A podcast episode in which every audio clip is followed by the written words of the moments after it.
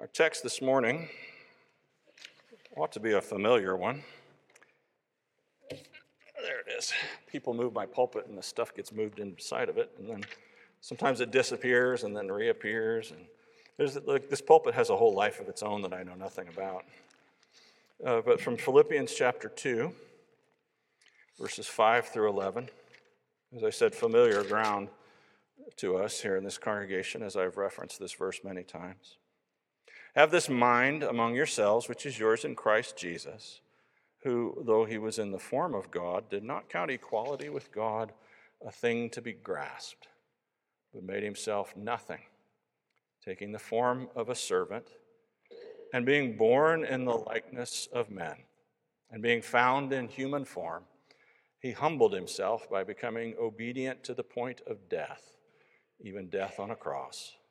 Therefore, God has highly exalted him and bestowed on him that name that is above every name, so that at the name of Jesus every knee should bow in heaven and on earth and under the earth, and every tongue confess that Jesus Christ is Lord to the glory of God the Father. Amen. Lord, we ask that you would make your book live for us this morning, and that you would show us yourself in your word, and that you would show us ourselves that as the Word of God goes forth in power, animated by the Holy Spirit, which only you can do and which we are expecting you to do here, that things happen. Hearts are changed, minds are changed. The blind see, and the deaf have their ears opened to spiritual things. Do that among us, O Lord. In Jesus' name. Amen.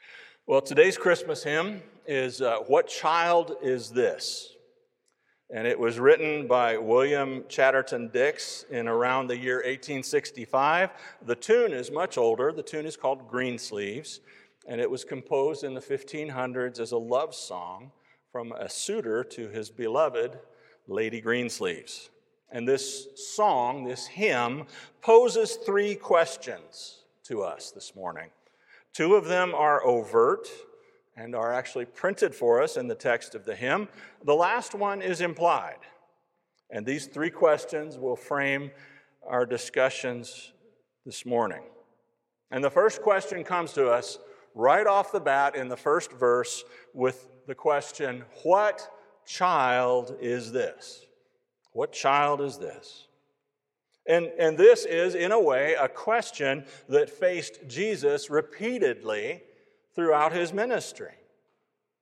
And, and we find it sprinkled in one way or another throughout the Gospels as they, uh, at various points, describe the earthly ministry of Christ. The, the people around Jesus Christ, both friend and foe, asked this question often Who is he who forgives sins? they said with great indignation. Who is this that even the wind and the waves obey him? They said with trembling and fear and perplexity. Who are you? Are you the Christ? said his enemies to him at trial. Are you the king of the Jews? said a pagan Roman ruler. Are you the Son of God then? Are you the Christ, the Son of the Blessed? Tell us plainly, who are you? It is a question of great importance, perhaps a question of the highest importance. And it's a question that has not gone away, you see. If Jesus was a mere human being, as many throughout history have tried to assert, or worse, a false prophet, or a wandering wise man and sage and teacher, then you are free, if that's who he is, to either accept or ignore his teachings and his advice as you see fit, as you would ignore or accept the teaching of any wise human being down through history. In other words, you are able to stand in judgment of him. And if he passes your muster if, he if you decide he's someone that you ought to listen to, well, then you could listen. But if you don't think he is, then you could ignore him.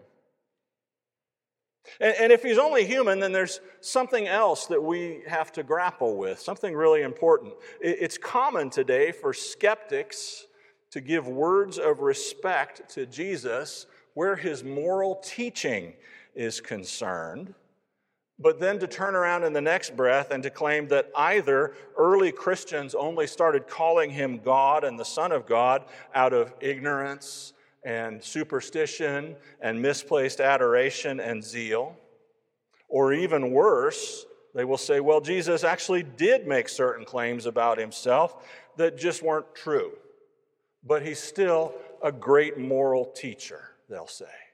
He, he said a bunch of things that just weren't right. He had a self conception that, that probably was off in a way, but, but he was a great moral teacher. And my purpose today is to rub your nose in certain facts about Jesus. C.S. Lewis decisively and admirably dealt with this argument in several places. He dealt with it briefly in Mere Christianity, but perhaps the place where he dealt with it most thoroughly was in an essay called What Are We to Make of Christ. And I invite you to listen to this. It's a little bit lengthy, but it's not worth shortening down because it is so good. And so please just listen. Lewis says, I want to rather stress the point that the appalling claim which this man seems to be making is not merely made at one moment in his career. There is, of course, the one moment which led to his execution. The moment at which the high priest said to him, Who are you? I am the anointed, the Son of the uncreated God, and you shall see me appearing at the end of all history as the judge of the universe. But that claim, in fact, does not rest on this one dramatic moment. When you look at his conversation, you will find this sort of claim running through the whole thing. For instance, he went about saying to people, I forgive your sins. Now, it is quite natural for a man to forgive something you do to him Thus, if somebody cheats me out of five pounds, it's quite possible and reasonable for me to say, Well, I forgive him and we will say no more about it. But what on earth would you say if somebody had done you out of five pounds and I said, That is all right, I forgive him? Then there is the curious thing which seems to slip out almost by accident. On one occasion, this man is sitting looking down on Jerusalem from the hill above it, and suddenly in comes an extraordinary remark. I keep on sending you prophets and wise men. Nobody comments on it. And yet, quite suddenly, almost incidentally, he is claiming to be the power that all through the centuries is sending wise men and leaders into the world. Here is another curious remark. In almost every religion, there are unpleasant observances like fasting. This man suddenly remarks one day, No one needs to fast while I'm here. Who is this man who remarks that his mere presence suspends all normal rules? Who is the person who can suddenly tell the school that they can have a half holiday? Sometimes the statements put forward the assumption that he, the speaker, is completely without sin or fault. This is always his attitude. You, to whom I am talking, are all sinners. But he never remotely suggests that this same reproach can be brought against him. He says again, I am begotten of the one God, and before Abraham was, I am. And you must remember that the words I am were in Hebrew the name of God, which must not be spoken by any human being, the name which it was death to utter. Well, that is the other side. On the one side, clear, definite moral teaching. On the other, claims which, if not true, are those of a megalomaniac compared with whom Hitler was the most sane and humble of men. There is no halfway house, and there is no parallel in other religions. If you had gone to Buddha and asked him, Are you the son of Brahma? he would have said, My son, you are still in the veil of illusion. If you had gone to Socrates and asked, Are you Zeus? he would have laughed at you. If you had gone to Muhammad and asked, Are you Allah? he would first have rent his clothes and then cut your head off. If you ask Confucius, Are you heaven? I think he would have probably replied, Remarks that are not in accordance with nature are in bad taste. The idea of a great moral teacher saying what Christ said is out of the question. In my opinion, the only person who can say that sort of thing is either God or a complete lunatic suffering from that form of delusion which undermines the whole mind of man. If you think you are a poached egg when you are looking for a piece of toast to suit you, you may be sane. But if you think you are God, there is no chance for you. We may note in passing that he ne- was never regarded as a mere moral teacher. He did not produce that effect on any of the people who actually met him. He produced mainly three effects hatred, terror, or adoration. There was no trace of people expressing mild disapproval. We, we need to have that square in front of us when we talk to people about Jesus. Uh, the, rubbing our nose in the facts about Christ and about who he is will re- produce one of the three results that Lewis talked about either hatred or terror or adoration. And the response that grips you personally is a direct result of what's actually going on in your heart. If you are still lost in your sins and doggedly determined to stay lost in your sins, then being confronted with the identity of the Lord Jesus Christ will almost always cause hatred to rise within you. For here in Him is the great cosmic interferer. He is the one who is the great lawgiver, and He decides what's right and what's wrong, not you. And He allows you the self deception for a little while of standing in judgment of Him. And you may, and you may do that. You may either accept him and his claim on your life, or you may reject him and his claim on your life. That's up to you. But that freedom comes with an expiration date.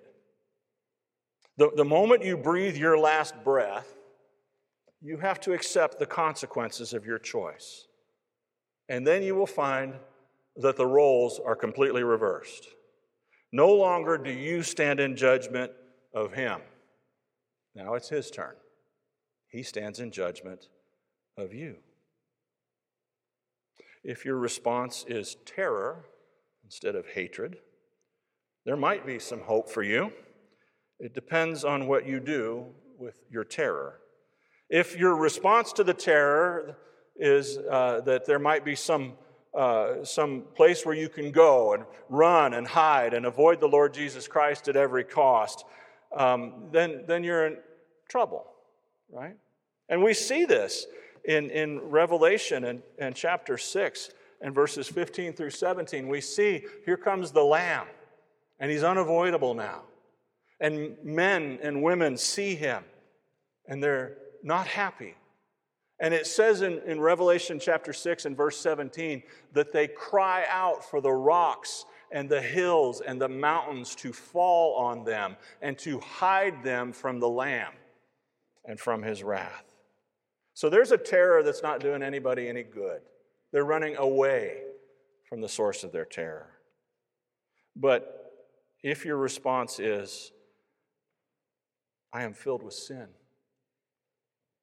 Therefore, instead of fleeing away from the Lord Jesus Christ, the only thing to do is to flee towards the Lord Jesus Christ.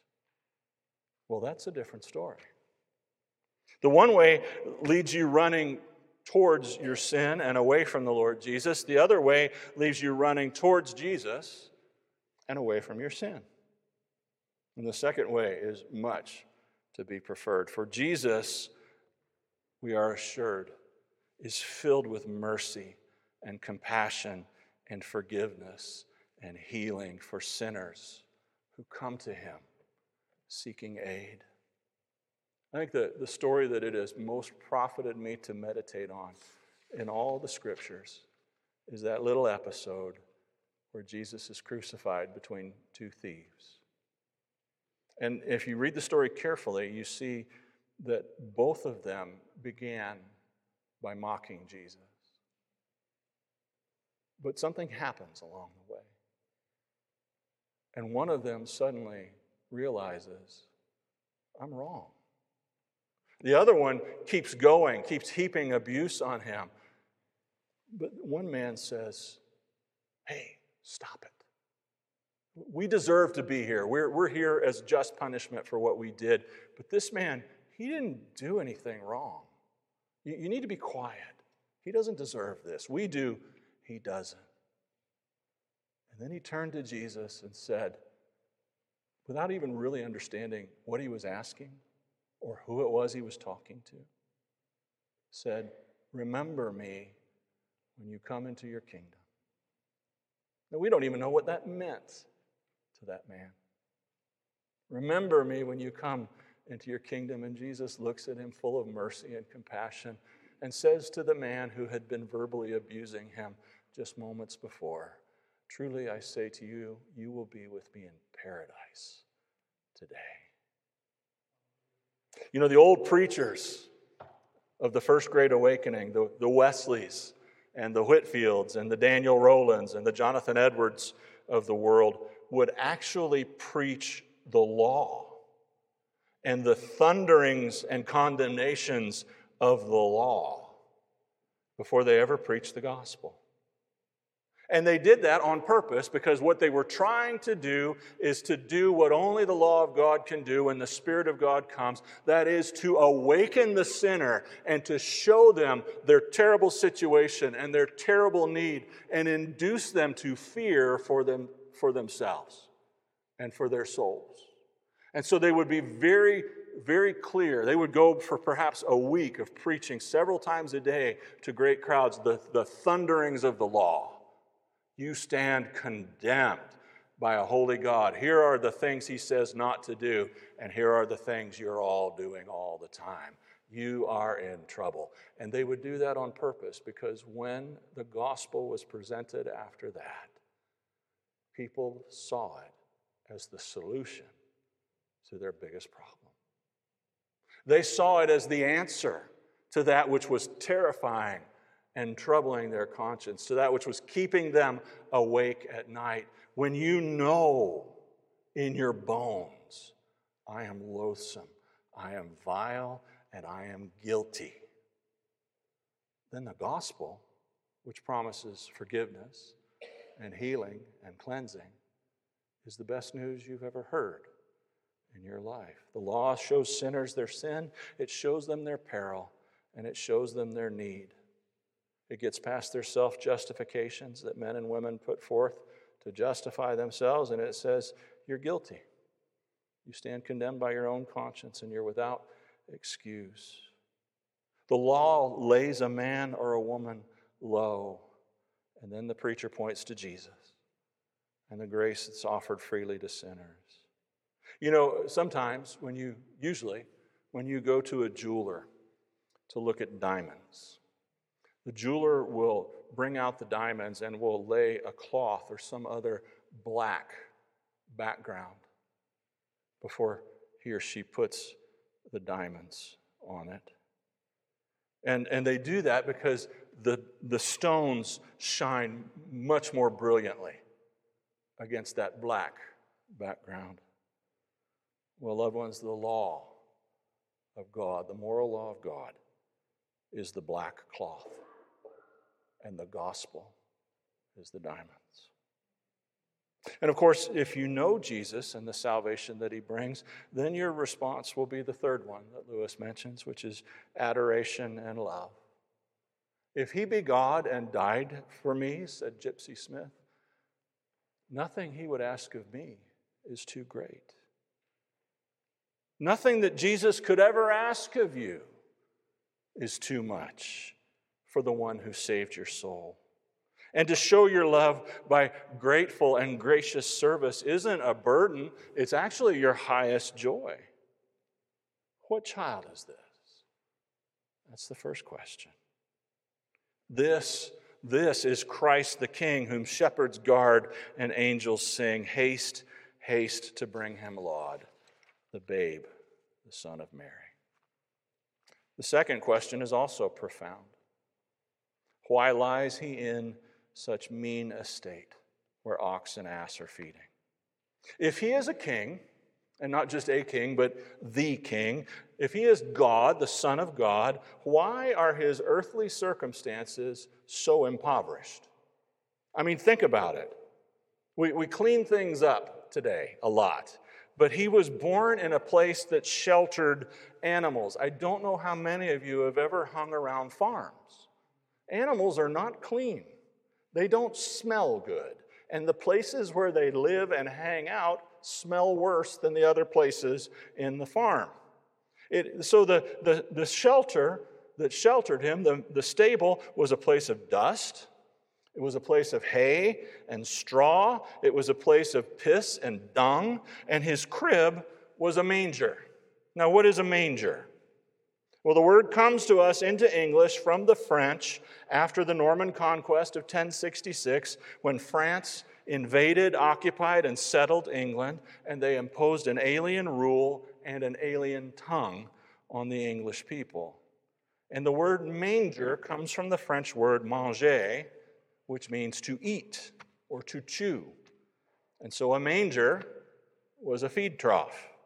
Now, I have spent quite a, a, lot of time among cattle farmers and at cattle confinement operations in Nebraska. And cows are not known for their table manners. They are not polite eaters. They actually, cows drool a lot when they eat, and it gets all over the feed trough. It sticks to everything, it sticks to their nose, it sticks to the sides of the feed trough, and they don't care. They just bury their faces in there and root around and get some more out. And so Jesus is laid in a feed trough. Jesus' mother was a teenage peasant. His father figure was not his baby daddy. The place where Mary gave birth was filthy and disgusting, and so was his first crib. The family immediately has to flee to a foreign country to escape the rage of a murderous king. As he's growing up, he grows up poor.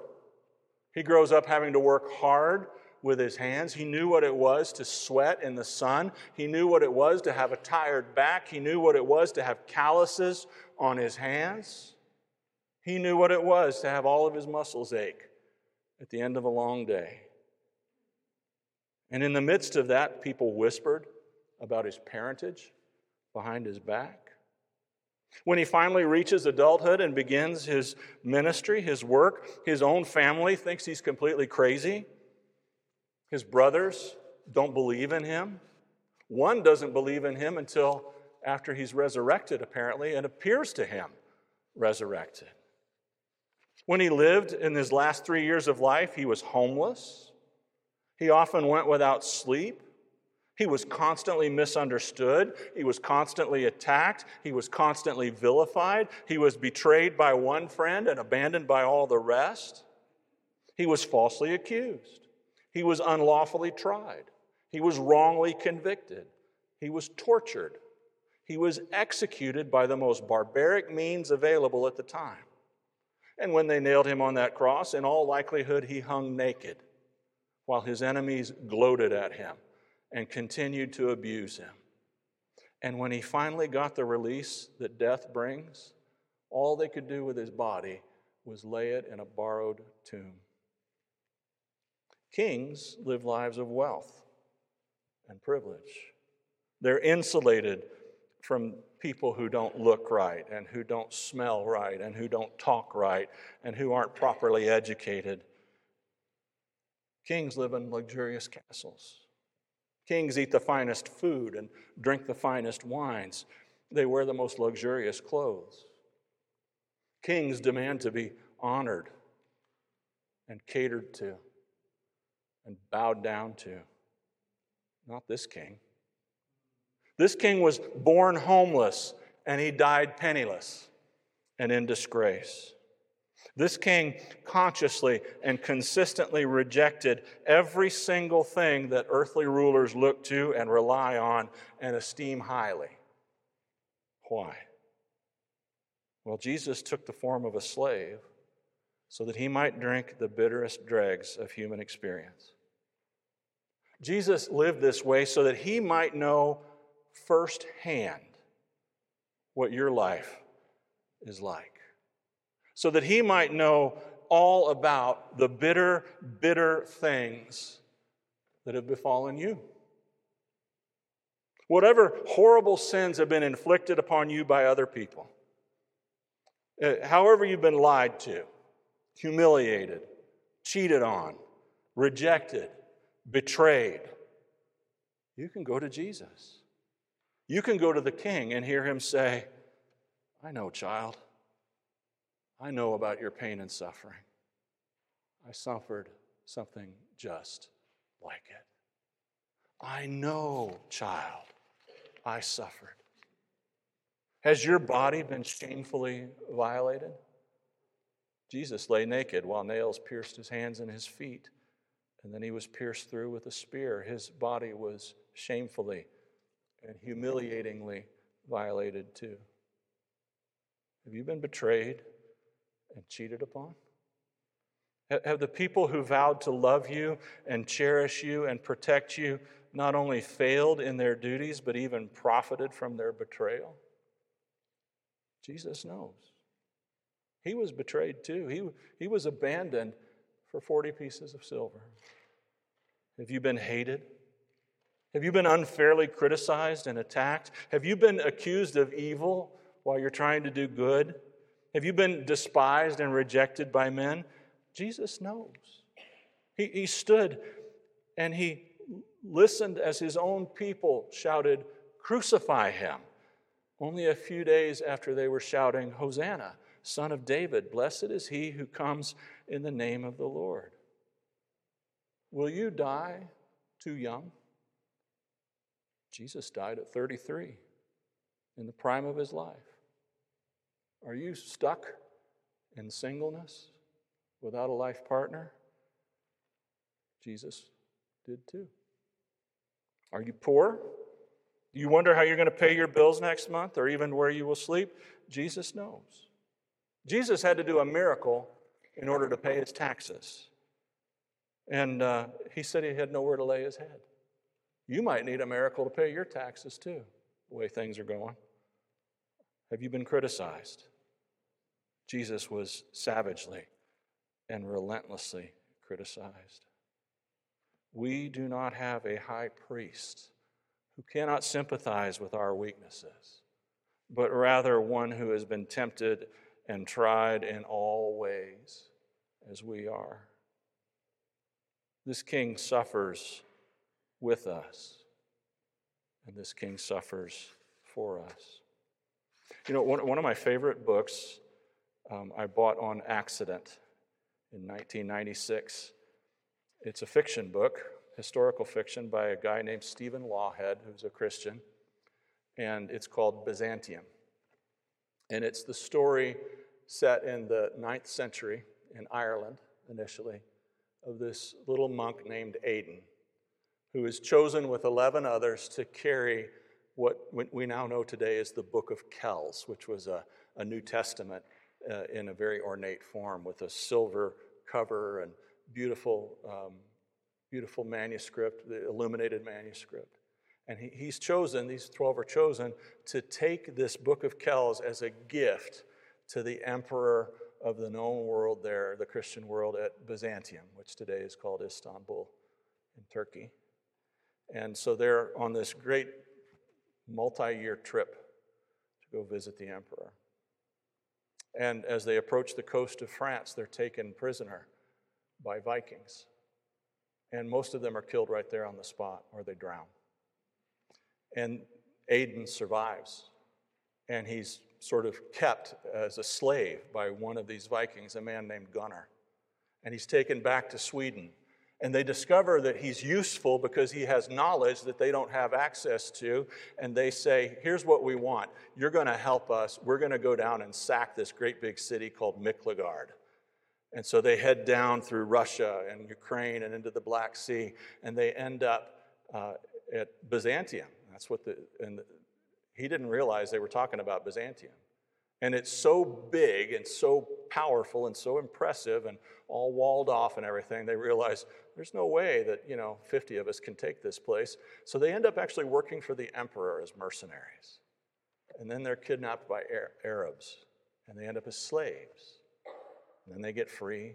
And along this way, Aidan loses his faith. And at the end, he makes it back to Ireland, and his faith is in a complete shambles. He doesn't believe in God anymore because God, if He exists, has let him down constantly. Everything he didn't want to happen to him has happened to him.